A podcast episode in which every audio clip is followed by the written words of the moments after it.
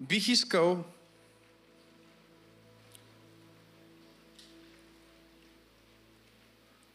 в началото на това получение да ви помоля да си вземете лист хартия или нещо, на което да си водите записки. И в случай, че нямате а, тефтер или нещо, на което да си пишете с химикал, което между другото препоръчвам ви, когато идвате в неделя на църква. Знам, че е труд и е още едно нещо а, да вземеш хартия на Библия или да си вземеш нещо, което да пишеш. Особено във времето, в което живеем, вече има таблети, има Библии в телефона, Библии в а, таблета, Библии в... А, навсякъде можеш да сложиш Библия, всяка технология в компютъра, лаптопа. Има нещо специално в това да разгърнеш страниците на твоята Библия и когато слушаш получението, да видиш стиха а, точно позициониран в твоята собствена Библия, която ти четеш. А, да го почертаеш и а, да може да остане в теб. И пак казвам, знам, че това е още едно усилие, но е чудесно, защото в крайна сметка ние сме ученици. Исус не ни направи, не каза идете и правете християни, той каза идете и правете ученици от всеки народ. Така че това е чудесна традиция и аз обичам да си нося почти навсякъде хода с раница и освен когато проповядвам в чужбина, понякога не си взимам българската Библия, защото преди пътувах и с българска, и с английска, и с таблет. И в един момент чантата ми става доста тежка, но винаги се опитвам да имам някакъв минимум. И минимум е да имам а, някакъв хартиен носител, на който мога да си пиша. И разбира се, Божието Слово. Защото Бог може да ти даде а, Слово, което наистина да се превърне в а, основа на живота ти. Но точно толкова е възможно Бог да ти дава откровение, точно толкова често Бог ще ти дава откровение, колкото ти показваш значителен интерес. Проповедта е започнала. Библията казва, ще ме потърсите и ще ме намерите, когато ме потърсите с цялото си сърце. В Еремия. В притчи казва, когато потърсиш мъдростта като съкровище, като злато, като сребро, като диаманти, като нещо скъпоценно, когато по този начин търсиш Божието Слово, тогава мъдростта от Божието Слово ще ти се разкрие. Има вярващи хора, които четат Библията година след година след година и се не разбират и се живота им не се променя. И причината до голяма степен е, че не уважават писанието. Колко от вас разбират, кажи аз.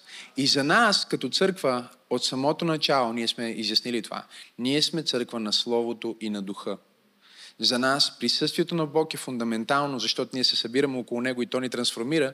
И Словото на Бог е фундаментално, защото в крайна сметка единствения начин да знаем, че това е присъствието на Бог е Словото. Присъствието ти помага да разбираш Словото, а Словото ти помага да си сигурен, че това е истинското присъствие. хората, които живеят в емоция само и си мислят, че Бог ги води, много често са хора, които нямат достатъчно от Словото. Защото Еврей казва, че Словото на Бога е двоостър меч, по-остър от всеки двоостър меч. И, и този меч разделя, казва, забележете, душата от духа.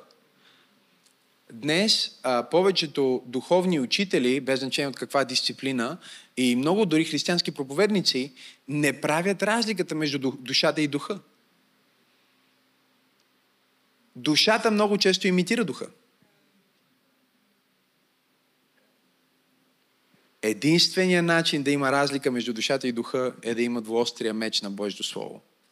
Така че искам, ако си водите записки електронно, да изключите звука на телефоните си и да ги пуснете на самолетен режим, защото ако не сте усетили до сега, благодаря, ако не сте усетили до сега, това е получение и за това получение ще ми бъде много, много важно да задълбочим заедно в Божието Слово. Амин?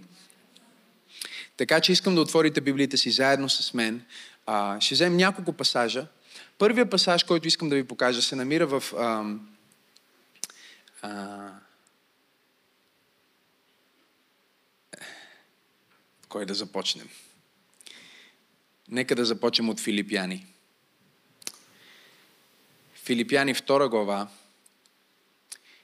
Ще чета от съвременния превод на Библията и ще прочита стихове 4 и след това от 19 до 22. И там се казва така. Нека всеки се грижи не само за нещата, които засягат лично него, а и за онези, които засягат останалите. Става дума за църквата.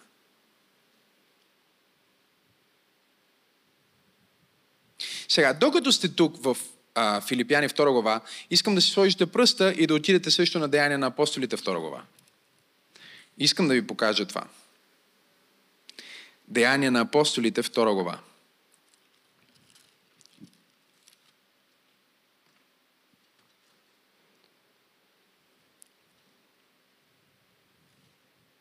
Седемнайсти стих, един много познат стих, който е цитат от Стария завет в Новия завет. А, Петър говори за съживлението и говори за естеството на изливането на Светия Дух и казва така. 17 стих. И в последни дни, казва Бог, ще излея духът си на всяка твар. На коя твар?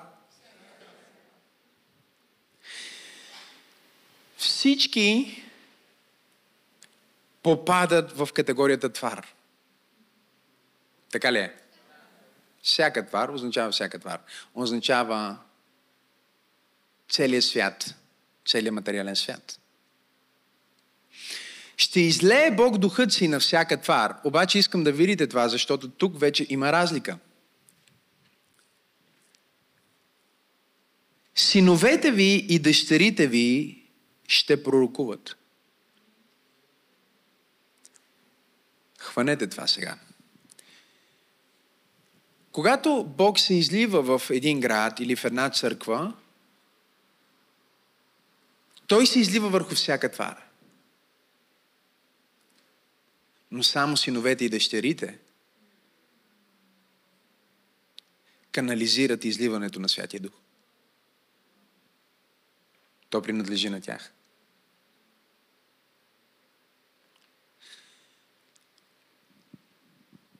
Ако не пророкуваш, има две опции. Или не си син, или не си зрял син. Защото казва, синовете ви и дъщерите ви ще пророкуват. И сега, когато говорим за пророчество, е добре хора, които не разбират офиса на пророка, пророческото служение, пророкуването и пророческия дух, това са три различни неща, да не преподават за това, което не разбират. Нали? Може би един от най-неразбраните дарове на служение, защото е рядък, е пророческия дар. И причината е, че в посланието до коринтияните се казва, че Бог даде някой, както и в Весяни се казва някой. А, и там думата за първите два дара е някой буквално малцина. Казва някои апостоли и пророци и след това казва и други повече. Не знам дали чухте какво ви казах. Тоест, има по-малко апостоли и пророци, отколкото благовестители, пастири и учители. Значително по-малко. Това е различен дар. И понеже е а, по-рядко срещан дар, хората много често не разбират а, апостолското и пророческото служение. И това е трагедията на църквата, може да кажем до голяма степен на църквата в България. Защото а, почти всеки човек, който е имал апостолско служение в България, е бил не само атакуван много силно от света, но атакуван включително от църквата и религиозната система. Не знам дали слушате какво ви преподавам в момента. Защото а, църквата не е била обучена да разбира апостолския дух. Разбирате ли ме? Това е все едно да отидеш при хирург, окей, okay, мозъчен хирург, ти отиваш да ти прегледа Дай ми идея. Не, това е твърде сложно. Уши, нос, гърло. И ти се чудиш защо сега този мозъчен хирург не е толкова а, очарован от, от това, че ти си отишъл за такъв преглед при него. Ти мислиш дори, че той е арогантен. Не знам дали сте тук днес. Защото не разбираш, че всъщност неговата функция и работа е съвсем различна.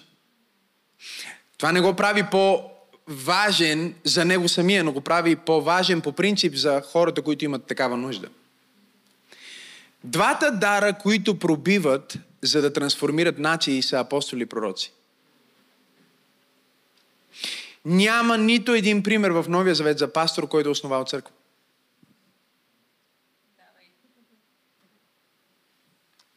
Апостолите и пророците са тези, които основават църкви и всъщност те инсталират, разпознават пасторите и презвитерите в църквата. Презвитер и епископ една и съща дума, която в продължение на църковната история е придобила различни значения, но става дума за едно и също. Това е надзор, настойник, някой, който е лидер в църквата. И според посланието, първото послание на апостол Павел до Тимотей и второто послание на апостол Павел до Тимотей и дори посланието му до Тит, можеш да станеш епископ, ако искаш.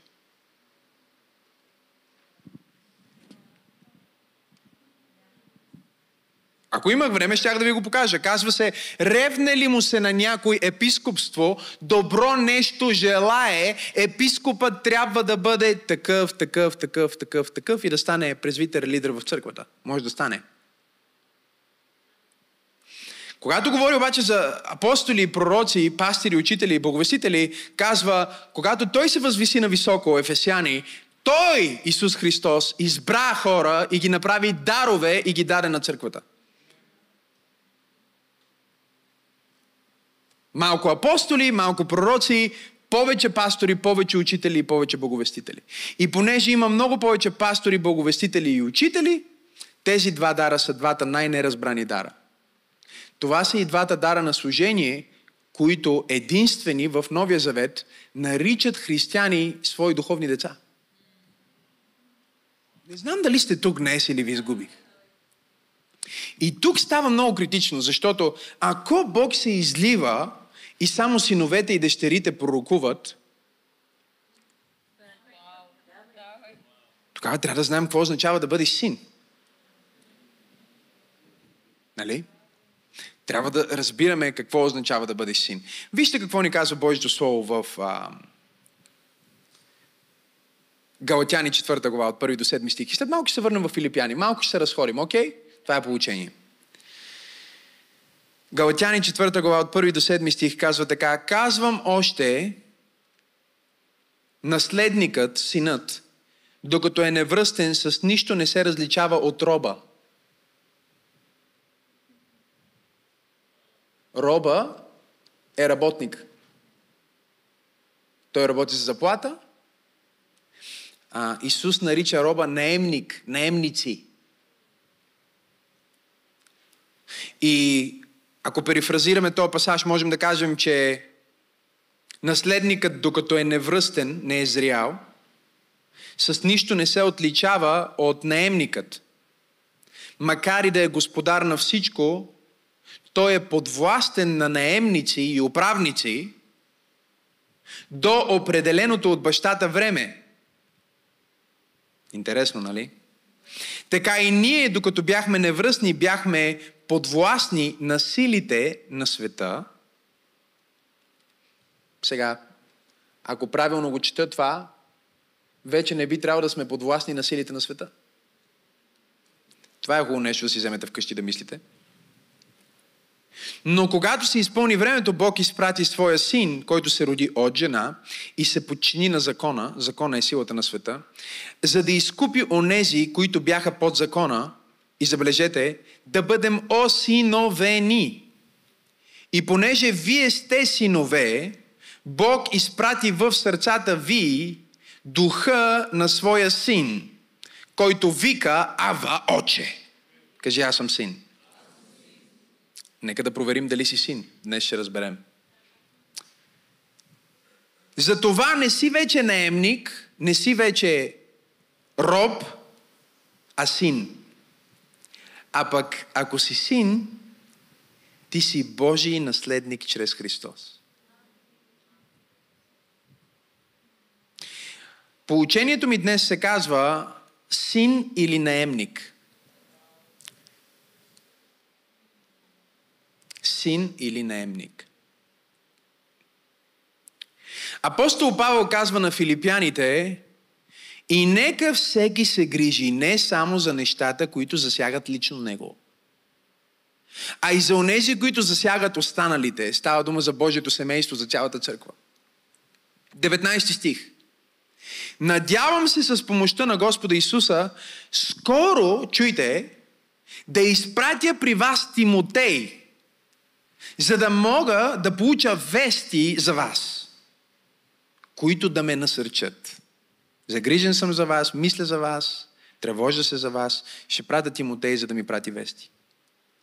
Искам да изпратя него, понеже няма друг, който да споделя чувството ми, забележете, и да е искрено загрижен за благото ви. С други думи, има много наемници и служители, но малко синове. Защото всички останали се грижат за своите собствени интереси. Много силно. А не за интересите на Исус Христос. Да ви обобща интересите на Исус Христос, те са свързани с църквата. Стана тихо в тази църква изведнъж.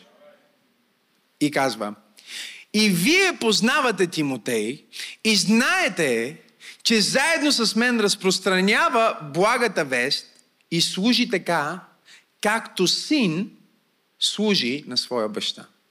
Сега, много бързо да разбия религиозния мит, който а, държи църквата в неведение и страх. Исус спореше с фарисеите в Евангелието според Матей и каза, никой да не наричате баща. И след това каза, никой да наричате учител. Не знам дали сте тук днес. И днес има хора, които казват, ами, не можеш ти да казваш, че си син, духовен син на някой или че си духовен син в дадена църква, защото ти си само Бог е баща. Тогава въпросът става, защо абсолютно всеки апостолски лидер, Йоанн нарича вярващите дечица мои. Не знам дали сте тук днес. Апостол Павел нарича Тимотей мой син и нарича Тит свой син. Тук ли сте днес? А Петър също говори за своите деца и нарича евангелиста Марк Мое дете във вярата. С други думи, ние трябва да вземем този един пасаж, в който Исус казва, не наричай никой татко и не наричай никой учител и да разберем, че това е както каза, ако окото ти те съблазнява, извади го. Да.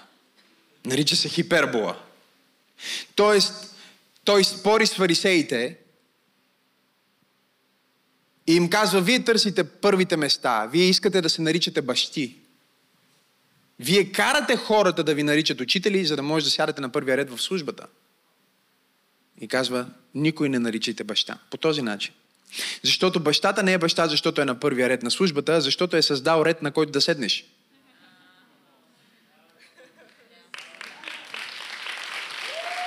Няма значение дали е първия, втория или третия. Бащата няма нужда да седи на първия ред. Той е създал реда. Да. Апостол Павел е, може би, с най-силното откровение в тази посока.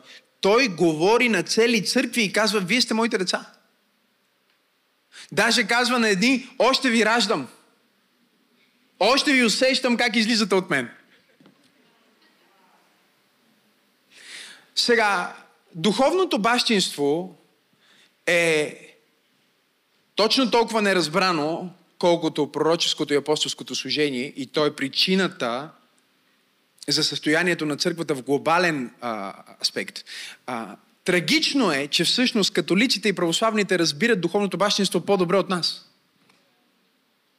Католиците наричат всеки свещеник а, баща. Не знам дали сте тук днес.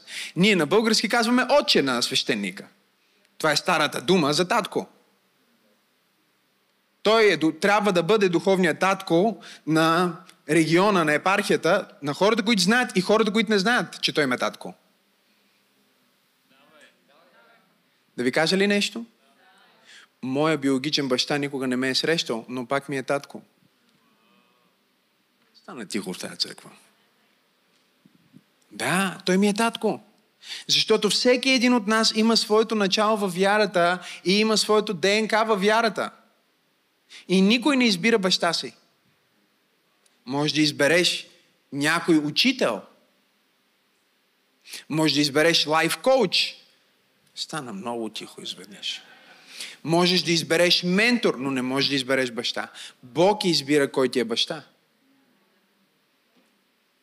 Ама харесва ти, не ти харесва, а, искало ти се да се родиш в друго семейство. Бог го решава това за тебе. И той ти го открива по много начини. Но Бог не е за подиграване. Той ще даде духът си и силата си само на синове.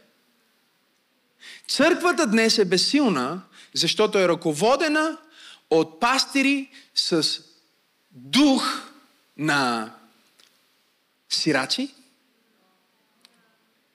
които никога не са имали баща, не искат да имат баща и са против това да имат баща. А същевременно искат да ръководят Божието стадо.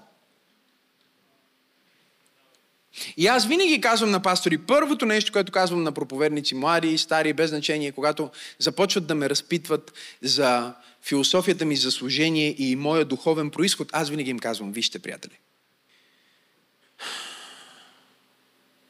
Ако вие не си давате десятъка някъде, нямате право да събирате десятъци във вашата църква.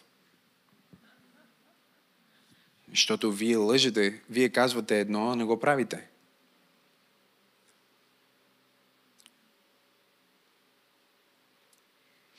Ако искате вие да учите хората, трябва да идентифицирате от кой сте се научили вие и кой може на... Защото вие можете да се изправите в църквата и да кажете, хей, там ти, господине, този и другия, това не е правилно, което правиш. А на вас кой може да ви каже това?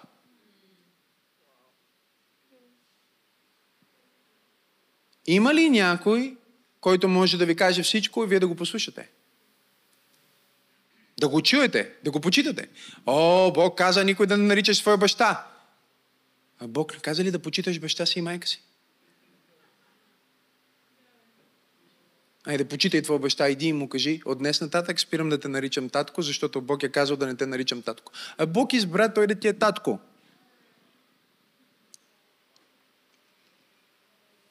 Но тук дори не става дума за наричането, а за диспозицията на сърцето. Защото има много хора, които биха искали да се наричат синове или наричат някой свой духовен баща, но не са синове, а са само наемници. И днес аз ще ви покажа каква е разликата между син и наемник, защото ние всички искаме да сме като Тимотей. Благодаря за това, амин. Ние искаме да сме като този наследник, който не е невръстен и е а, роб на други учители. Апостол Павел даже говори на една от своите църкви и казва, много учители имате, но нямате бащи. И света ни днес страда от същото нещо. Не е ли изумително? Повече от а, половината хора в България са израснали без баща.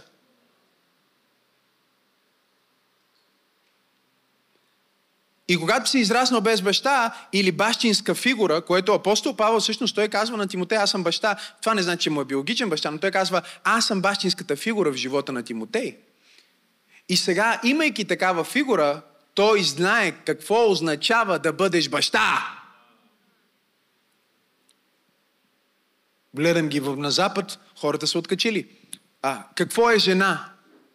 Колко пола има? Задават въпроси, които са на нас не изглеждат очевидни. Но това е което се случва, когато един образ е ударен и този образ е премахнат. Правих анкета, има я в, в, в Instagram и в TikTok и а, питат различни жени, а, нужни ли са мъже на света? Не, за какво са ни мъже? Друга жена, трябват ли бащи? Какви бащи? Майката е важна, жената е по-силния пол. Анкета. Ако аз бях там с микрофона, щях да й кажа на това момиче, че ако нямаше спермата на татко и тя нямаше да може да даде този отговор. Тук ли сте днес? И сега някой казва, о, пастора, каква нецензурна дума използва. О, да ви кажа, тази нецензурна дума, първо не е нецензурна и второ в Библията се споменава в Новия Завет поне пет пъти. Да. Даже има един стих, който казва, че ние сме родени от спермата на Божието Слово.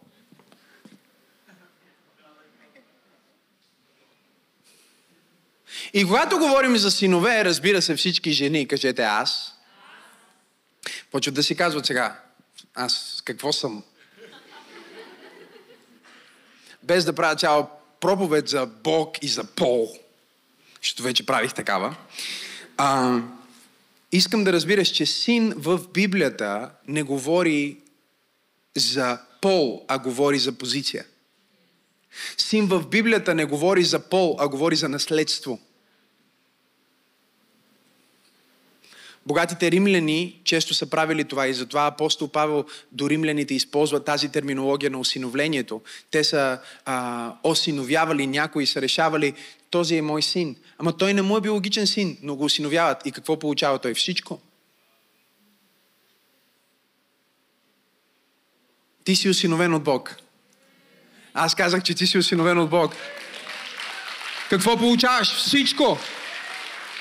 Но докато сина е невръстен, е роб на наемниците. Кажи, Боже, моля те, искам да бъда син, а не наемник. Да, дори и жените можете да го кажете, защото, пак казвам, става дума за титла, наследство, идентичност, самоличност. Окей, нека вземем думите на Господ Исус Христос. Мисля, че е важно. От Йоанн 8 глава а, той говори там и казва, робът не принадлежи вечно на един дом. Наемникът. А синът принадлежи вечно. И сега един от познатите стихове. Ако синът ви освободи, ще бъдете наистина свободни. Не е ли изумително как знаем на Изуст втората част, но не знаем първата част? Синът е в домът и това е неговия дом винаги. Дори когато синът отиде да си прави свой дом, когато се върне обратно, къде казва, че отива? В своя дом. Това е неговия бащин дом. Да, той може да отиде, говорим човешки сега, и да направи свое семейство. Той вече има свои деца и има своя линия премества се в друг град. Но когато той отиде обратно, той казва, отивам в татковата къща, отивам в моя дом. В моя бащин дом. Робът няма само един дом. Забележете, знаеш, че си наемник, защото не принадлежиш. Синът принадлежи. Синът не може да спре да бъде син. По някакъв повод той принадлежи, той има принадлежност. Сега, преподавам ви за наемници и синове. Говорим за наемник или син. И за да ви дам максимално добро получение, ще ви дам разликата. И вие си записвате. Това е един хубав тест, който можете да си направите на себе си и да разберете дали сте наемници или сте синове. Първото нещо, което трябва да разбираме за сина, е, че сина не работи за заплата, той работи за наследство. Наемника работи за заплата. Сега, примерно, а, пасторите Даниил и Виктория, те са синове в тази църква. Те са мои духовни синове. Даниил е първият човек, който беше назначен да работи за нашето служение, за църквата ни, още още преди официално да има църква пробуждане. Той беше назначен. Преди мен и преди пастор Теди го назначихме него. Сега, няма да казвам неговата история и от какво е работил преди и след това какво е работил и какво прави в момента. Но ще кажем това. Той не работи, защото получава в края на месеца 200 лева или 300 лева. Веднъж го уволних.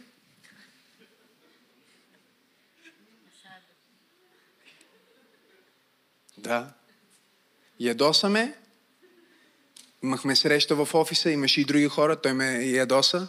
И аз казах, Дани, днес си уволнен. Казах, за такава грешка се уволнява човек. Той каза, добре. Приемам. Така е, поем отговорност. Наемника винаги обвинява, сина винаги поема отговорност. Наемника не може да бъде коригиран, сина може да бъде поправен. Когато поправиш сина, той поема отговорност. Когато поправиш наемника, той се огорчава. О, това е добро получение. И това ще помогне на много пастори, които ще слушат това получение, защото проблема в църквата ти е, че половината ти лидери са наемници. Не са синове. Трябва да идентифицираме синовете.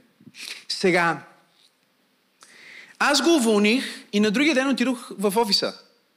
Познайте кой видях първи в офиса там. Пастор Дани е там. Аз го виждам в офиса и казвам, какво правиш тук? Аз те уволних. И той казва, аз сега съм тук като доброволец.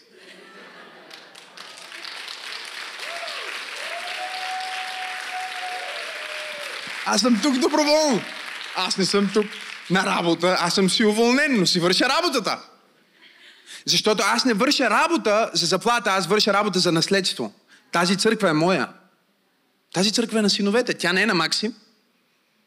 Сина не казва, това е църквата на Максим. Сина казва, това е моята църква. Различно отношение. Виктория, ще дам примери с нея също, тя имаше чудесна работа, управляваше а, HR отдел в голяма фирма и годината преди да я назнача да работи в служението, а, или тя да се самоназначи, да кажа точно каква е терминология, я повишиха за една година три пъти, мисля. Даже повече. Тоест, кариерата й се развиваше чудесно в а, света и не само, че кариерата й се развиваше чудесно, и изкарваше, тя изкарваше повече пари от мъжа, защото мъжа и работи в църква. Абсолютен факт. Но тя даряваше на църквата, подкрепяше църквата, както винаги. И в един момент тя отиде, дойде при мен и казва, папа, виж, аз мисля, че ам, трябва да мина на 4 часа в работата ми, защото усещам, че искам да служа повече на църквата на хората в църквата. Си казах, виж, работа ти върви чудесно, получаваш добра заплата, повишиха те повече от три пъти за една година. Това е работа мечта. Защо ще си намаляш това? Искам да служа. Си казах, виж, на твоя отговорност. Защото аз в момента, нашия бюджет няма възможност да назначаваме хора. Тя каза, не, не, не става дума за това. Просто исках да те информирам и да се посъветвам с теб и да ми кажеш в какво мога да бъда полезна на Божието дело. Мина на 4 часа, минаха няколко месеца, една сутрин чука на офиса ми казва, аз реших да напусна напълно моята работа. Викам, защо ще напускаш твоята работа? Викам, чакай да викнем мъжа ти, защото мъжът ти е глава на вашето семейство. Аз си мисля, мъжът сега ще внесе разум в нея. Нали?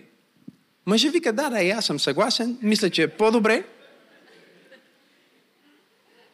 Викам, Виктория, ти получаваш добра заплата. С тази заплата ти помагаш и на църквата. Помагаш на семейния бюджет. Сега няма да получаваш никаква заплата. Тя казва, ще го направя на вяра. Сега имаме лидерски институт, пробуждане, завършиха го не знам колко хора, библейско училище пробуждане, не знам колко стотици хора. Нали? И Бог винаги може да благослови в последствие да даде жетва, защото той не остава длъжен, но той вижда първоначалното отношение. Дали ти си за заплата по работно време? Хайде, говорете ми. Или си син? Ако ще имаме съживление в България, ще трябват много синове в църквите. Хора, които не си казват, о, това е работата на пастора, това, е работа, това не ми е в моето резюме, това не е моя отговорност, аз съм озвучител. Човека се преби там, няма значение, няма да му помагам. Има разпоредители за това. Ако слушате внимателно, ще, ще можете да, да разберете точно кой е наемник и кой е син. Защото наемника говори като наемник и сина говори като син. Записвате ли си? За сина, синовството е начин на живот. Служението е начин на живот. Може да се объркате, защото и сина служи, и наемника служи. Но за сина служението е начин на живот, а за наемника това е работното му място. Той има работно време. И сега, ние вярваме в границите и в почивката и а, в съботата и спазването на съботата, като разбира се, слагам скоба, не е задължително да е в събота. нали? Но вярваме, че трябва да има един ден, в който човек си почива. Това е начинът по който Бог е създал човека и света. Така че ние ще се надяваме нашите пастори, лидери и синове в църквата да намират време да си почиват, но като говорим за работно време, говорим за това, че ако ти звъннат в без пет, не си като в магазина, нали? Тук ли сте днес? Чуеш в някакъв магазин? 8 без 10? Штората я пускат. Гледаш, отпред пише 8.30 се затваря. Ти се кажеш, чакай, това е 40 минути по-рано. Знаеш, тези хора не са собственици, те са наемници. Един ден влязох късно в един магазин, обслужваме човека, по едно време аз му казвам, ти си собственика, нали? И той, но как разбра? Що не прилича на някакъв собственик, богат или нещо? Аз казвам, ами, 15 минути минаха вече овертайм. Ти още му обслужваш, дума не си казал. Само собственика прави така. Защото това е негово. Чуй ме. Докато си лош наемник, никога няма да станеш добър собственик. Кой ще ти довери, Исус каза, небесното, благословенното, нетленното богатство, ако ти с материалното богатство и ресурс не можеш да се справиш? Записвате ли си? Синът носи отговорност, наемникът търси своята привилегия. Тоест, акцента на наемника е какво получавам аз от това. Акцента на сина е какво ми е дадено от Бог да го дам обратно в дома? Това е много голяма разлика в отношението и в начина по който служиш. Една неделя не се чувствах много добре между службите или преди служба, вече не си спомням, и трябваше да отида до туалета. Случват се такива неща и на помазаници като мен. И а, отивайки до туалетната, а, едно от момчета, които ми асистира, отида за да провери да няма някой, да няма жени, да няма някой друг от екипа, просто да е свободна туалетната, за да отида до туалетната. И а, едно момче беше на вратата, едно младо момче, което помага в църквата, и мъжа, който ми асистираше, му каза, моля ли, изчакай пастора само да отиде. И той каза, ама аз имам нужда сега да отида. И човека му каза, ами има горе една туалетна, която е в лобито, нали, може да изтичаш до там.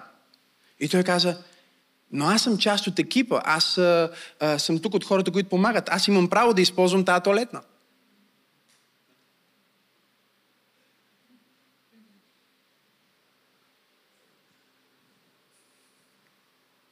Това е мисленето на наемник.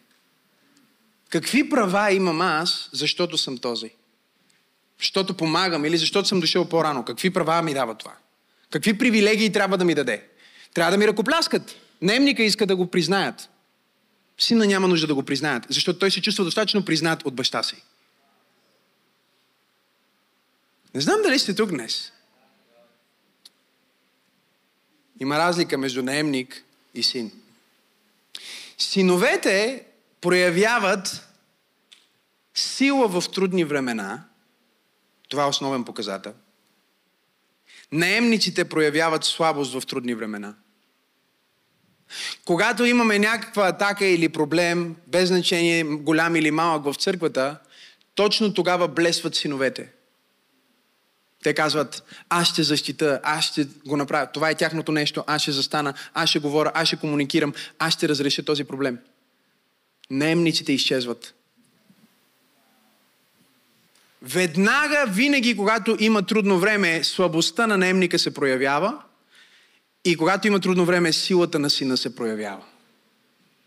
Някои от синовете в тая църква, Господи, те само трудни времена им дай. Те по трудно време по-адекватни стават, отколкото когато нещата върват добре, защото те влизат в това усещане, че хей, това е моето нещо, аз ще защита моето семейство, аз ще защита моите братя, аз ще защита моя баща, аз ще защита тази църква. Те са синове. Наемниците почват да бягат, да се притесняват и веднага започват да имат лични проблеми. Тук ли сте днес? Синовете, да. Синовете имат брати и сестри, и наемниците имат колеги и съработници. Синовете третират останалите хора като свои брати и сестри и те могат да приемат не само от бащата, слагам кавички, могат да приемат и от брат си, и от сестрата, и от другите хора, които са в църквата. Наемниците те приемат само от главния, защото те го възприемат като шеф, не защото го възприемат като въпш. Те могат да казват папа.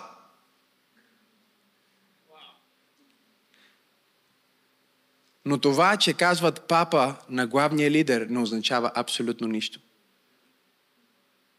Начина по който разбираме дали това е техния духовен баща е как третират разпоредителя. Как третират своя брат, своята сестра. Ако го третират просто като колега, не са синове. Синовете третират останалите хора в църквата като брати и сестри.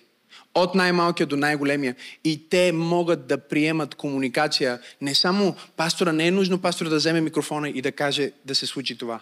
Те могат да го приемат дори ако го каже а, Венци или някой друг от, лидер, от лидерите, от синовете в дома. И това е става много голям бокаж в църквата, защото дори Бог да ни даде растеж, ако всички чакат да питат главния пастор, мога ли да проповядвам днес? И не могат да приемат от останалите синове, които са били преди тях. Разбирате ли? Сара е преди Максим. Точка. Сара е преди Максим. Тя има някакъв опит и някакво познание и дори някакво знание за татко и за мама, което Максим още го няма. И Максим, ако е хитър, което той е, Бог да го благослови, и ако е истински мой син, което също е Бог да го благослови, той ще се учи от Сара. Той два пъти по-бързо може да се развива, но това не го прави два пъти по-голям. Просто е син. Научавате ли нещо днес? Синът, разбира се, казах го има баща, а наемникът има шеф. Синът има дом, или нека да го кажа така, собствен дом. Това е моя дом. Това е моето семейство. Чуйте ме. Наемникът разглежда това като църквата на. Служението на. Един ден говорих с един човек от църквата и ако слушаш тази проповед, дано да не те боли много. Стани син. Да. Говорих с него и той казва, ей, ще празнувате скоро а, пета година или там някаква годишнина на църквата. Аз му казах, ще празнуваме. Викам ти, кой си в тази църква? Това не е ли твоя празник? Това моя празник ли е? Ти си се спасил в тази църква, кръстен си във вода в тази църква, записан си като член на тази църква и ти ме поглеждаш и ми казваш, ще празнувате пет години. Кои сме ние и кои сте вие? Обясни ми малко. Обясни ми разликата между нас. Ти си от кои и аз от кои съм. Аз съм от кои съм аз и кои си ти. Той казва, не, не, не, а, ти, имам в предвид...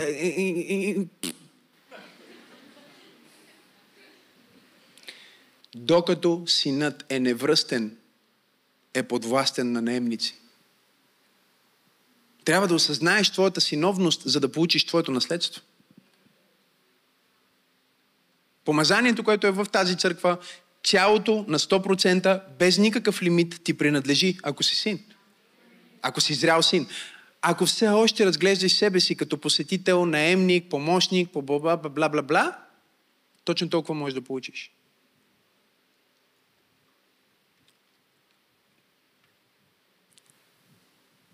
Едно от големите неща. Готови ли сте? Синът работи от любов. Наемникът работи за любов. Сега ще покажа на пастора колко хубаво пея. Сега ще покажа, за да бъда по-обичан, за да бъда по-прият, да направя нещо повече. И наемникът понякога незрелия син прави също нещо, ще се прави, че всичко е наред, за да се зарадва таткото. Няма да каже, че има проблем. Не знам дали сте тук днес. Той ще прикрие проблемите си, защото той работи за любов. И ако той не се справя добре, понеже има дух на сирак, си мисли, ако аз не се справям добре, значи не заслужавам любов. А сина работи от любов. Той знае, че е обичан от Бог, той знае, че е обичан от пастора, той знае, че е обичан от лидера си на група, той знае, че това е неговото семейство и той работи от любов, а не за любов. Той работи от одобрение, а не за одобрение. Той работи не за да се справи с комплексите си. Той е получил освобождение и затова работи.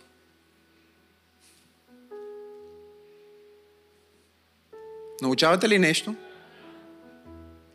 Надявам се, че си водите записки.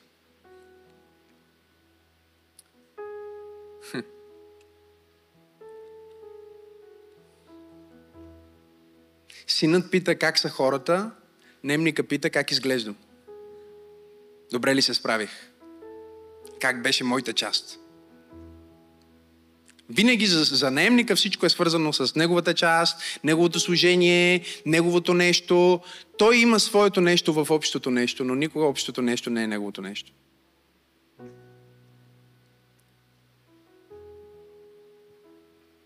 Синът дава освобождение.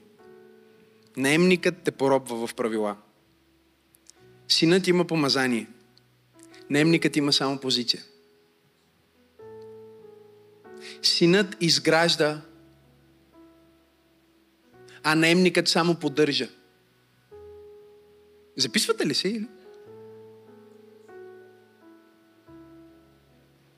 Има някой, който е духовен син. Има някой, който е наистина дете на Бог в църквата. Има някой, който е осъзнал своята позиция в Христос.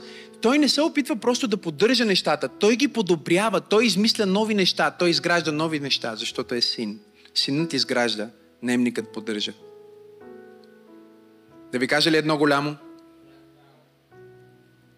Синът покрива голотата на братята си. Наемникът излага голотата на баща си. Когато има някакъв проблем, някой, да речем, лидер в църквата минава през нещо или е сгрешил, не говорим за грехове, говорим за грешки. Има ли разлика? Тук ли сте? Наемникът веднага ще изтъкне този човек направи това. Защото той си мисли, че това, че той не се е справил добре, говори аз колко съм добър. Всичко е свързано с его. Синът покрива брат си. Отива и отива и му помага. И му казва, виж, ще се справиш, знам, че сгрешим, всичко е окей. И никога не го говори, никога не го изказва на показ. Защото когато се развиваме и израстваме, ще допускаме грешки. Така ли е? Говорете ми. Когато ръководиме, когато правиме нови неща, когато иновираме като църква, когато достигаме нови прослойки на обществото, което правим, когато достигаме повече хора, ние ще допускаме грешки в а, комуникацията си, в начина по който се изразяваме, в начина по който искаме да правим нещата. Може в нещо да сгрешим. Наемникът винаги ще го изтъкне, синът винаги ще го покрие. Любовта покрива много грешки, казва Библията. Синът свързва хората с визията и мисията на семейството. Наемникът свързва хората с себе си.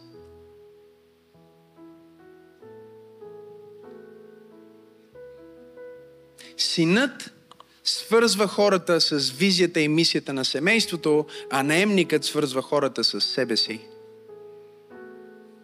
В неговата група не се обсъжда дискусията, която всички други групи обсъждат. Мога ли да преподавам Божието Слово?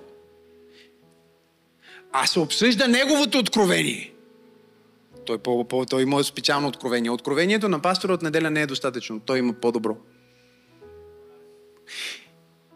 Наемника можем да кажем, че е опасно да се превърне в Евесалом, защото той дърпа хората към себе си а не ги дърпа към мисията. А пък сина понякога, даже някои синове им казвам, хей, давай по-смело, поеми, ами не, аз не искам да изглежда като че... Не, не, не, не, не. Поеми, давай, защото ти си син. Сина е толкова далеч от мисълта да привлича хората към себе си и толкова е фокусиран върху това да ги вкара в църквата, в служението, в семейството, че понякога пропуска дори да създаде връзка с тях. А е важно да има връзка, но не душевна, а духовна. И не връзка, която се базира на нашето харесване взаимно, а връзка, която се базира на нашата обща мисия и визия в Божието царство. Надявам се, че много пастори ще слушат това получение и ще им помогне да идентифицират синовете в църквите си и да се освободят от немниците, за да видят истински растеж. Защото всеки път, когато църквата нарасне, знаете ли, докато Бог ми показва тези неща, които в момента ви преподавам, църквата ни започва да расте, идва някаква криза и изведнъж всичките наемници, единия замина, другия се жени, другия има проблем, другия нещо му стана. Точно когато имаш проблем, те имат също свои проблеми. И тогава синовете се появяват, всички застават, всеки си поема отговорността, нещата стават по-добре, но ми отне време Бог да ми покаже и да ми каже, хей, работи с синове, не работи с наемници. Да ви кажа ли един проблем, защо повечето пастори работят с наемници, а не с синове? Защото сина идва с потенциал, а наемника идва готов за големи дела.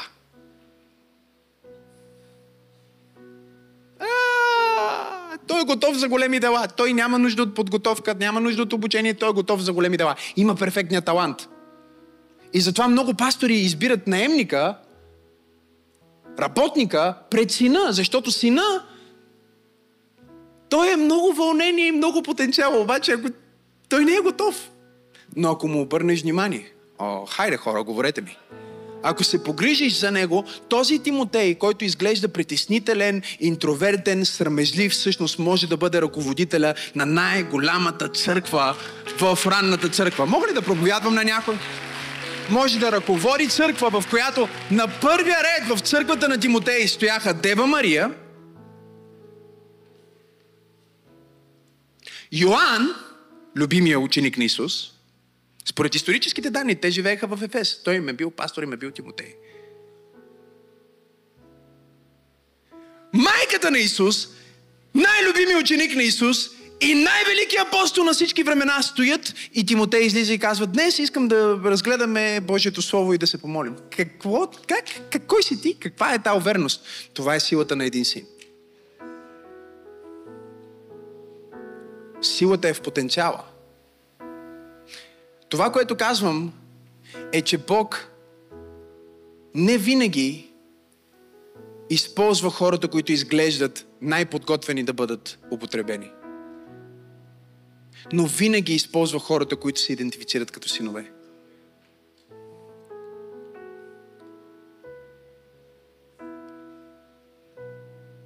Сина пита, ми ще го казах, но все пак ще го повторя. Как са хората? Немника пита как изглеждам аз, как се справих. О, това е силно. Сина споделя сърцето си и е уязвим. Наемникът споделя само това, което иска да знаеш. Той не си споделя цялото сърце. Наемникът никога. Защото наемника страда от този сирашки дух, в който си мисли, ако сега аз кажа на лидера ми на група, че минавам през този много труден момент, как ще ме гледа той после? И крие проблемите си. Знаете ли какво? Се случва с наемниците? Наемниците изглежда всичко добре, нали? Или поне това са рапортите, които получаваме от групата им. Ти си била в а, групите, в рапортите, нали?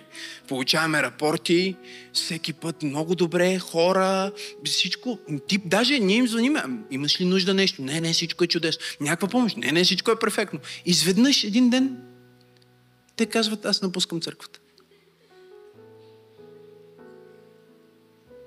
Защото наемниците никога нямат смелостта и честността да споделят за проблема си. Те го крият. А синовете казват, знаеш ли, имам проблем. Те имат достатъчно дързост и смелост и самочувствие в Бог и в себе си да кажат, имам този проблем, можеш ли да ми помогнеш. Те не мислят, аз съм по-малко, защото имам проблем. Те не се идентифицират със своето моментно положение. Те се идентифицират с северната звезда и визията на църква. Те казват, може сега още да не съм това, което искам да съм, но слава на Бога, че не бях това, което бях. Аз съм работа в процес, аз съм син и какъвто и да е проблем, Бог ще ми помогне, моите братя ще ми помогнат. Хайде, хора! Няма нужда да го крия. Най-потайният ученик на Исус Христос беше Юда Искариот. И дори когато говори, той не казва това, което има в предвид. Той не казва директно нещата, той винаги казва нещо друго. Искате ли да погледнем Юда Искариот, профила му и профила на Петър? Профила на Петър само потенциал, братче. Човек е а, а, маняк, максималист. Тръгва да ходи по вода, потъва. Единия ден му казват, ти си канара, другия ден му казват, мини зад мене, дяволе. Юда Искариот, Исус никога не му каза, мини зад мене, дяволе. Това, че не си допуснал грешка, не означава, че си по-добър. Просто означава, че много добре криеш грешките си.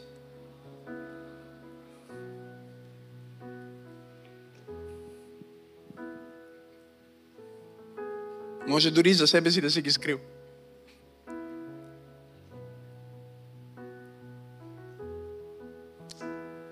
Синовете споделят сърцата си и са уязвими. Наемниците само това, което искаш да знаеш и това, което си мислят, че трябва да чуеш.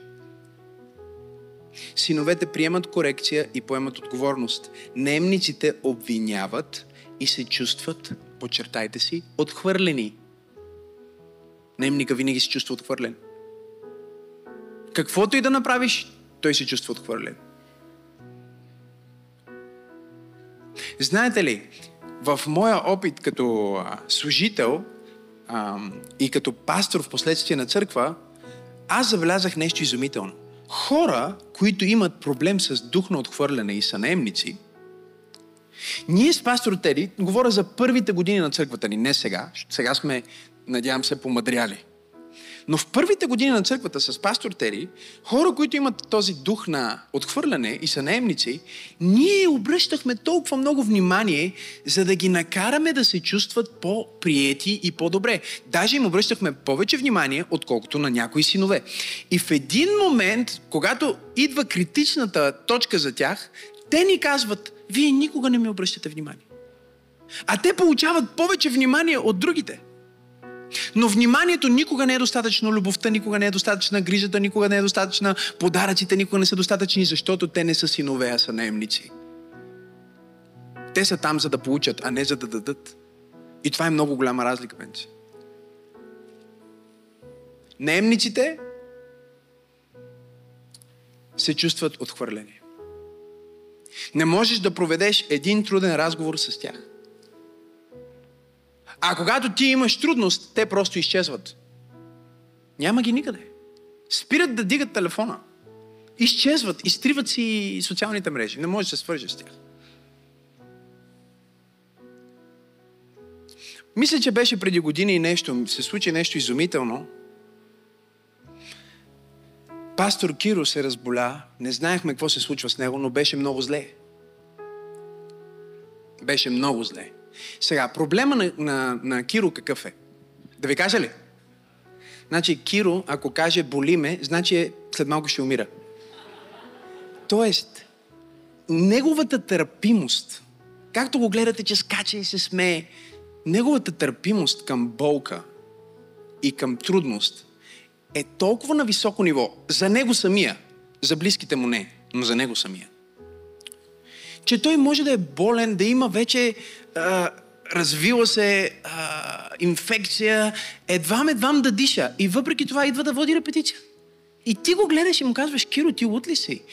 Ти имаш нужда от доктор, имаш нужда от медицинска помощ, спешно, какво правиш тук? Това са синове, разбирате ли? Те са там да служат. Когато те са зле, те не си тръгват. Те идват пак да служат. Имахме някакъв повод. Гала вечеря на щедростта ли беше? Какво беше? Отивам в залата. Гледам Дани. Той помага там, подрежда столове, води екипи. По едно време го поглеждам. Остата му е подута е така. Викам, Дани, какво се случва с теб?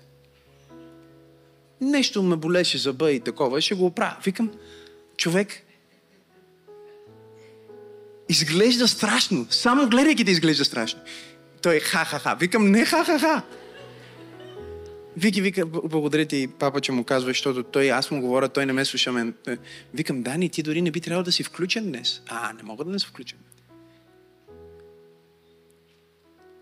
Накарах го да отиде на лекар да, да, да се оправи. Та Киро, да се върна на историята с пастор Киро. Вече ще мре, ама наистина ще мре. Отива, те не знаят какво му се случва. Той се опитвал нещо сам да се лекува, пил е някакви нали, витамини, бомбони, всякакви такива, каквото той е преценил, че ще му помогне. И се моли и си работи. Няма проблем. Пачка, кашля, ще умира и всичко е окей. И ходи на репетиция.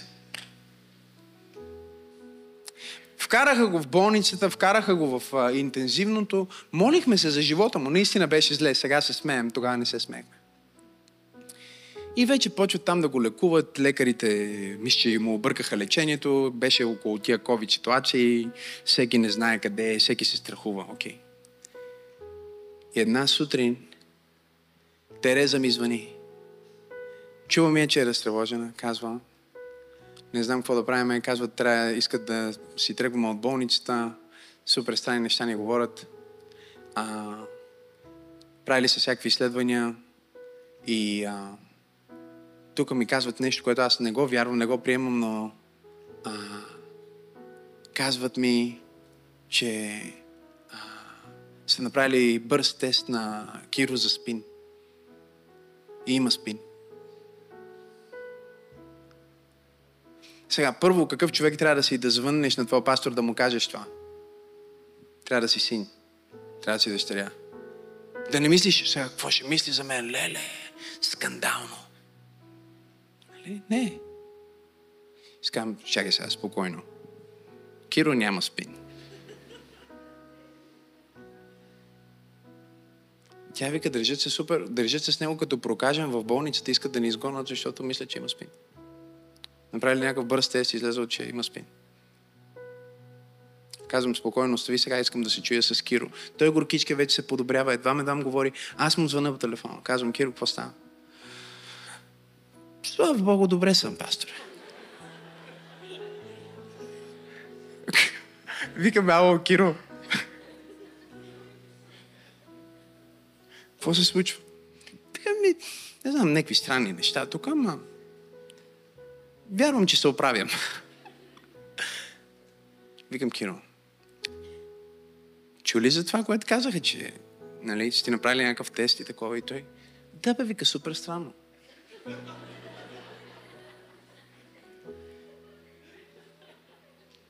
Викам, добре, виж, Киро. Аз съм твой духовен баща. Тук няма, ако си изгрешил някъде, човека ще мре, разбирате ли? Аз му звъна и го питам, честно, аз съм твой духовен баща, поне да знам какво да правя и за какво да се моля и как да действам. Нещо да си спал с някой, нещо... Нещо да не знаеме за тебе. Не, не, папа, никога.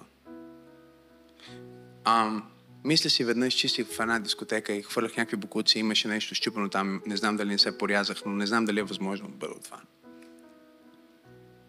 Какъв човек трябва да си? За да можеш спокойно да говориш за това.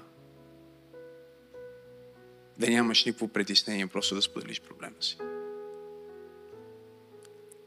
Аз му казвам, Киро, не е възможно от това, нали? Явно ти не си чел достатъчно за тия неща, защото не си водил някакъв див живот, не си срещал такива хора, не си говорил с такива хора, но спокойно Бог, Бог ще се намеси, всичко е окей. Разбира се, той мина после други тестове, всичко излезна, че е било някаква грешка. Какъв човек си, за да си в болницата, да ти звъни твоя пастор и да те пита Направи ли си нещо и ти съвсем честно да се замислиш и да му споделиш. И какво животно си, каква порода си, два дни след като си излязъл от болницата, да отидеш на репетиция на хвалението и да кажеш, искам да хваля Бог.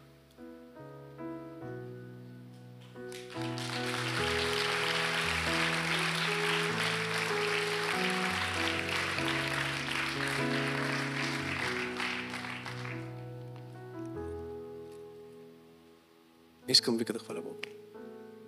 Кирил, може би трябва да се възстановиш. Като го видях в църквата и го прегърнах, разплаках се. Аз не плача често, като видя хора, нали? От радост и въобще емоция. Защото беше много зле. Но и всичко, което му се случи отгоре върху това. И разбира се, това беше атака, защото дявол атакува семейството и атакува синовете. Винаги.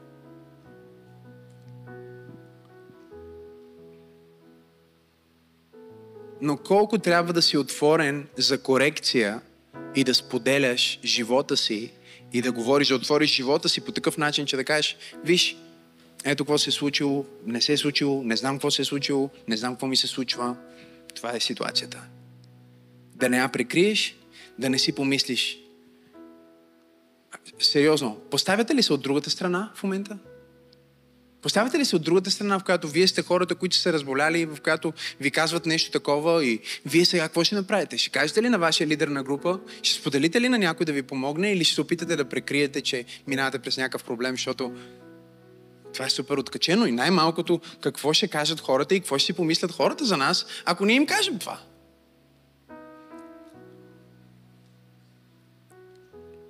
И всичко това се вкоренява в крайна сметка в идентичност. Защото ако ти си мислиш, а, мен пастора му обича само защото аз правя А, Б, С и Д, да ти кажа ли една тайна? Така мислиш за Бог. Бог се нарича Небесен Отец. Той реши да се нарича така. И причината да се нарича така е за да ти транспонира най-близкото отношение до отношенията ти с Бог е с баща ти.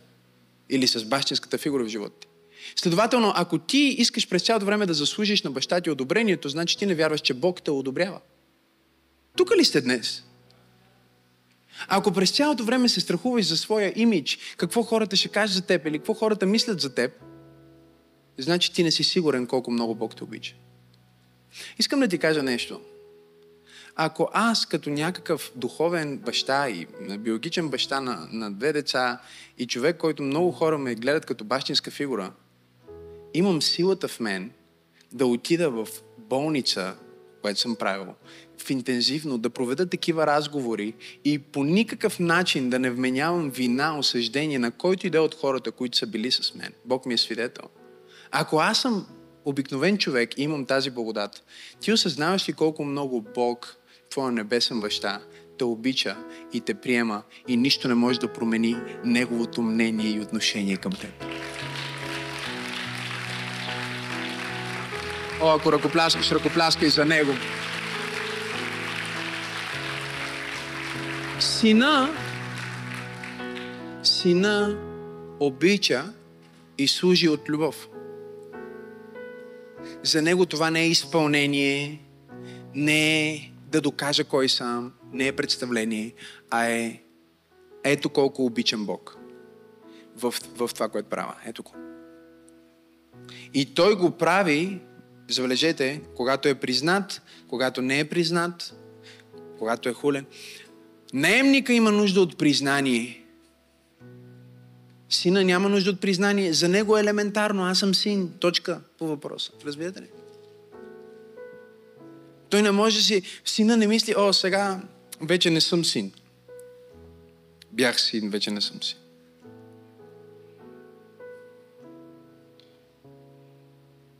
Говорих с а, човека, който ми е баща в Господа. Един ден, никой не го забравя това и казах. Пасторе, виж, аз, а, нали, ти си мой духовен баща, нали, и ам, аз те почитам и те разпознавам като такъв, но как мога да ти стана духовен син един вид официално? Той ми се смена, за ще гледаме, вика. Какво ме питаш? Вика? Бъди. Трябва да попълна форма ли? Аз Ние мислим по този начин, нали? Наивни, незрели хора сме. Той каза, бъди, какво трябва да направиш нещо повече?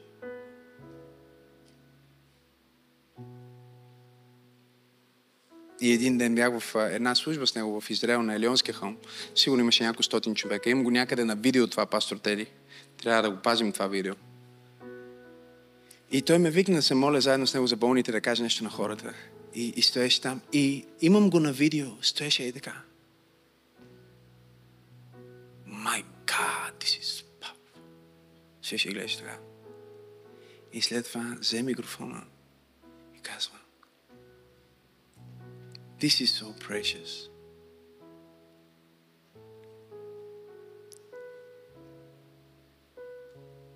That this man, he is coming from Bulgaria. And, and he has been following me, and I met him, blah, blah, blah, blah, blah. And that God would give him the same inheritance in the Spirit. This is so precious.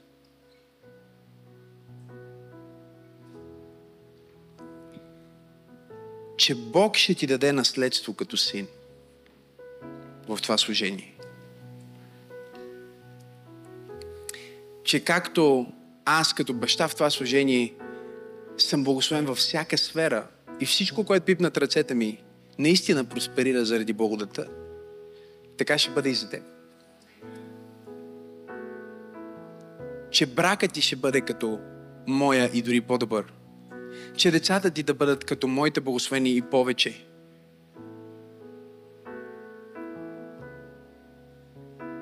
Че помазанието, което е върху мен, ще бъде върху теб. Какво ти да правиш? О, ама аз не съм проповедник. Кой каза? Сега трябва ли а, Максим да стане проповедник? Не, надявам се да не стане проповедник. Но това не е за мен аз да решавам, нали? Човека има интерес към микрофони и сцени. Ще видим как ще се развие, но а, честно, ние си говорим с а, пастор Тери много често, ние се опасяваме, че децата ни са призовани в служение. Ние не го желаем, нали? Ние не сме. Има пастори, които искат да си натикат децата в а, служение. То от километри им личи, че не са помазани. Не знам дали сте тук днес. Те ги правят наемници по този начин. Вместо да са им бащи, да са им, децата им да са синове, те ги правят наемници. Но ние не, не искаме никога да натискаме за това. А, учителката на Сара казва, не знам какво се случва. Онзи ден Сара стои и казва, Дани и Вики ще дойдат през тази врата. И тя вика, аз си казвам, Сари, тази врата е затворена, не, през нея не се влиза. Нали? Към двора им, към къщата. След малко Дани и Вики идват от тази врата.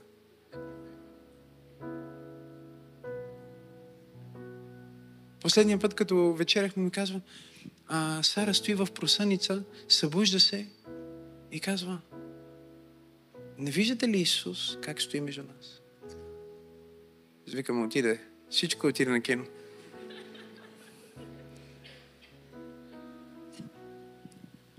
И обича, обича Божието присъствие. Сара има такова разпознаване на Божието присъствие върху хора и въобще в служба, което много малко хора имат такава чувствителност.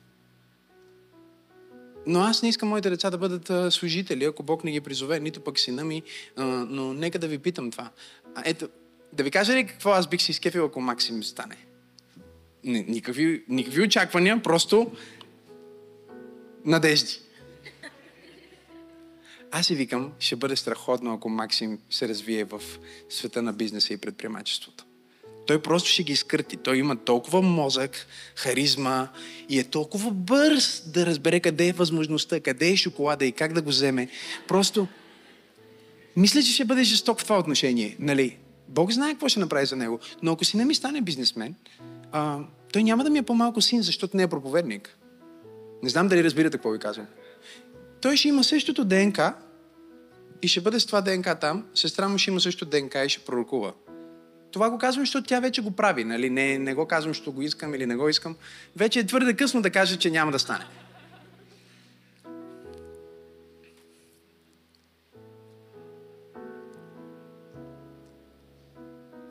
Защо казвам това? Казвам го, защото ти може би си по-интровертен и си преподавател.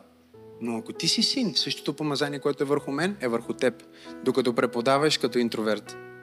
Ако си музикант, същото помазание, което е върху мен е върху теб, докато правиш музика. Ако си счетоводител, същото помазание, което е върху мен е върху теб, докато правиш твоята счетоводна дейност. И Бог ще ти даде експеденциален растеж. Хайде! И благословение да отминеш. Нали? Наемниците завиждат, синовете се възхищават. Защото когато синовете виждат бащата как успява, те казват, уу, те потъркват ръце, те знаят, това е мое. Наемниците казват, о, той взе от мен или той, виж колко много има, аз ще имам по-малко. Сина мисли, това е мое. Тази църква е твоя. Не знам дали разбираш какво ти казвам. Тази църква не е моя. Тази църква е твоя. Това е твоя дом, това е твоето семейство. Тук е твоето наследство. Духовно.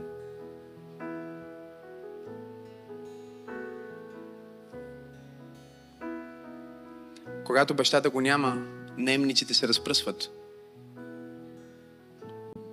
Не мога ги намериш, не могат да помагат, изведнъж са заети, защото те идват на църква, когато пастор Максим е там. Те участват, за да ги види пастор Максим.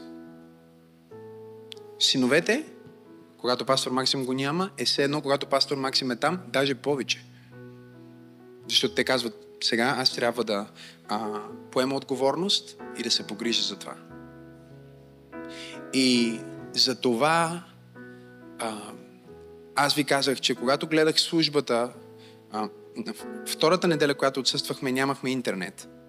А, и не можехме да се пуснем на време. Но в последствие се включихме и пастор Дани свърши чудесна работа, не е ли така? Нека да го насъча. Но на първата имахме интернет и вечерта трябваше да говоря по телевизията. И стоим закуска, пуснахме една слушалка в а, пастор Тери, една слушалка в мен. И ние не гледаме, за да наблюдаваме, да контролираме, защото ако слушахте първата ми проповед, контрола е какво? Иллюзия. Ние гледаме, за да се възхищаваме и даже бих казал нещо повече, за да се напоим. Защото отиваш някъде на служба или на църква и съжалявам, че трябва да го кажа, но не се напояваш. Нямат сос, нямат вода. Не знам защо. Не мога да кажа, че ние не сме по-добри. Просто е милост. Но когато дойдеш в тази църква, няма значение каква е проповедта, кой проповядва, кой пее, какво се пее, дали се пее. Има едно присъствие на Бог, което е много интересно, много приятно. И на мен това ми липсва много, когато пътувам дори. Аз съм помазан и хода в много силни служения, но в повечето места има малко места, на които усещаш и ти е супер, но в повечето места, примерно сега в Норвегия, аз си нося моя собствен облак. Нали? Хората идват да пият от това, което ам, носихме им вода от българска извори. Нали? Харесва им пият. Ам, но се включихме сутринта и гледахме на телефона. И по едно време, докато гледаме, вървеше молитвата и молитва и хваление. И различни хора казват нещо, молят се и по този начин. И усещането на Божието присъствие беше толкова силно в, а, в ресторанта, където закусвахме в хотела. Аз го усетих, очите ми се напълниха с сълзи и си викам, че поглеждам към пастор Тери, тя вече плачеше и тя също. И си казвам, през телефона, на колко километри, една слушалка, ние чуваме шума на хората и пак Божието присъствие идва към теб. И помазанието му удари толкова силно, че влязо в пророческото. От молитвите, от хвалението. Влязо в пророческото и една сервитьорка идва, господине, желаете ли нещо? Викам, желая да ти кажа нещо.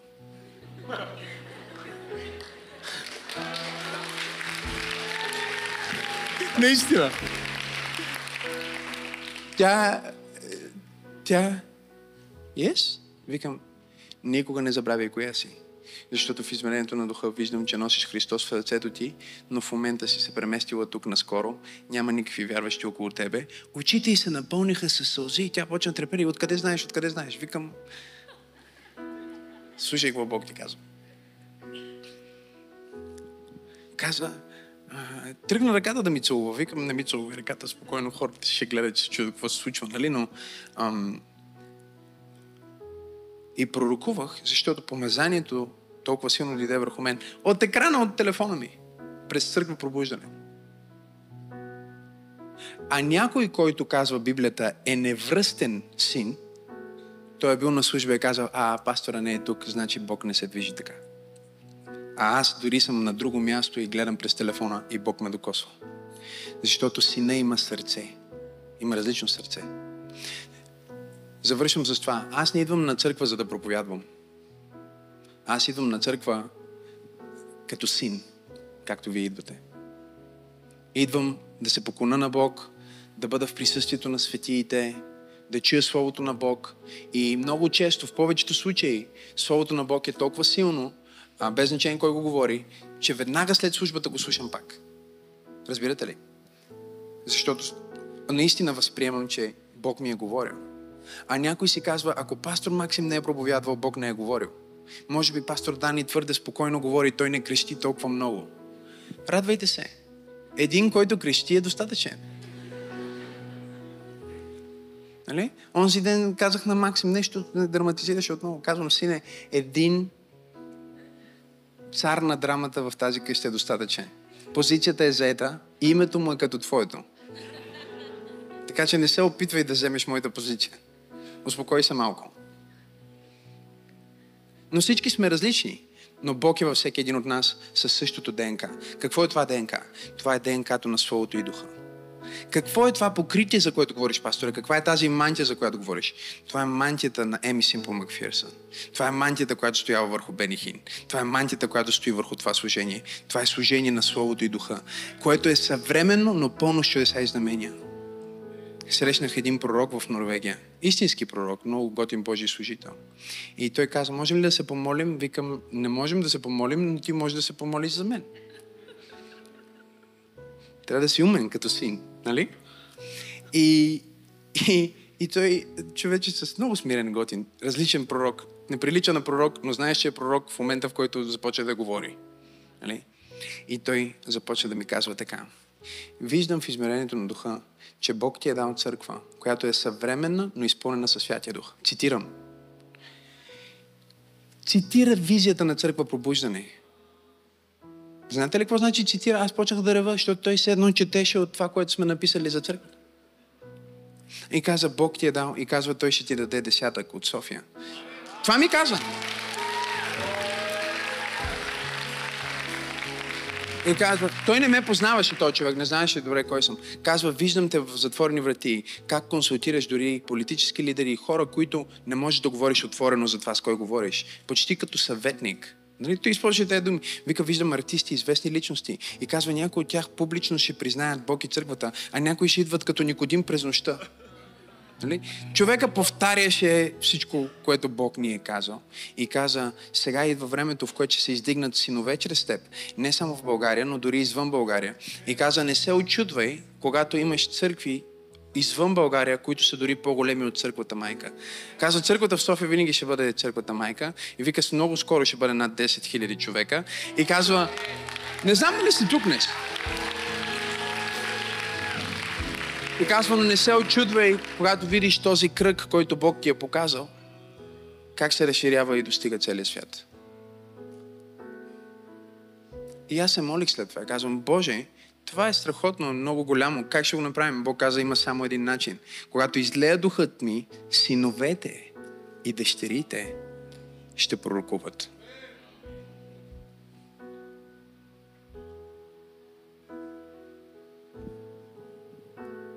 Освобождавам ви в свръхестествено служение.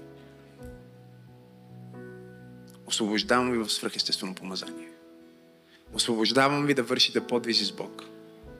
Да завземате цели клъстери на влияние, цели територии за Бог. Да бъдете като Филип, да бъдете като евангелизаторите, които отиваха и обръщаха градове. разчупваха силата на чародейството и установяваха Божието царство.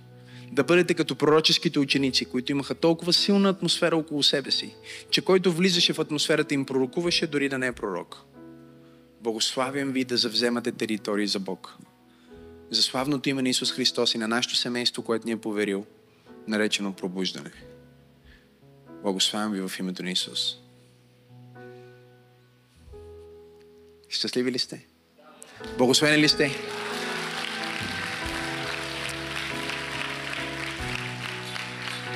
Сега, ако ти си тук и никога не си приемал Исус за свой Господ и Спасител, сега ще направим една молитва, с която ще поканиш Исус в сърцето ти. Ако си тук и си се чувствал до сега като някакъв наемник, а, такъв а, чужд към Божието семейство, може би дори чужд, чужд към Бог, или си си мислил, нали, аз достатъчно добър ли съм? Вижте, има деца, които са били а, невръстни. Докато станат синове, трябвало е да работим по техния потенциал. Нали? Но са станали. Чрез усилени дела и разговори, и грижа, и любов, и инвестиране на немалко време, но са се превърнали в това и са разчупили сирашкия дух от себе си и сега са проактивни и разширяват Божието царство и служат на Бог. И това е само началото. Но ако може да се случи за един, може да се случи за всеки един. Защото Бог не гледа на лице. Така че, особено ако си тук и не си приемал Исус за свой Господ и Спасител, номер едно. И ако си тук и до сега си се чувствал като, а, както този човек ми каза, ние и вие, нали? Църквата прави това. Кое е църквата и кое си ти? Кои сме ние кои сте вие? Офиса, пастора, кой е отделен? Ако си се чувствал по този начин и днес казваш, това е моето семейство, това е моят дом и аз не искам вече да се чувствам като някакъв а, страничен участник или страничен наблюдател. Искам също да те включа в тази молитва. Затвори очи, наведи глава където и да си. И ако ти си една от тези две категории, издигни ръката си към небето високо и я задръж издигната. Благодаря ти, благодаря ти, виждам ръце из цялата зала. Една, две, три, четири, пет, шест. Издигни я, задръжи високо. Десет, дванайсет. Чудесно. Ако ти си издигнал ръка и си издигнал ръка, за да се молиш за първи път да поканиш Исус, веднага след служба искам да отидеш на нов съм и имаме подарък за теб. И ако си издигнал ръка, защото искаш да бъдеш син в този дом, и да се идентифицираш с тази църква, веднага след като се помолим, искам да отидеш на нов сън и ще помоля пастор Дани и Вики и пастор Кирил и Тереза да бъдат там също, за да се запознаете, ако не се познавате и а, ако се познавате, да се прегърнете просто. и просто да може да се зарадваме за това заедно. Нека заедно се молим и кажем, Небесни Татко, аз идвам при Теб в името на Исус. Аз декларирам, че Ти си моят небесен баща няма друг Бог, друг баща, освен Тебе.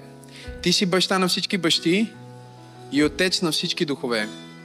Благодаря Ти за привилегията да бъда Твой син, да бъда син в този дом.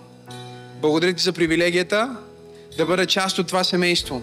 Аз изповядвам, че Исус Христос е Господ, моя Господ. Аз декларирам, че Исус Христос е моя първосвещеник. Казвам, че това е моето семейство. Давам сърцето си в Твоята ръка, Господи. И казвам, ето сърцето ми. Нека бъде сърце на син, а не на наемник. Нека бъде сърце на свободен, а не на роб. Нека бъде сърце, което изгаря за установяването на Божието царство на тази земя, за да Исус да бъде издигнат хората далеч от Него да го познаят и църквата да бъде фактор на промяна за света около нея. Амин, амин, амин.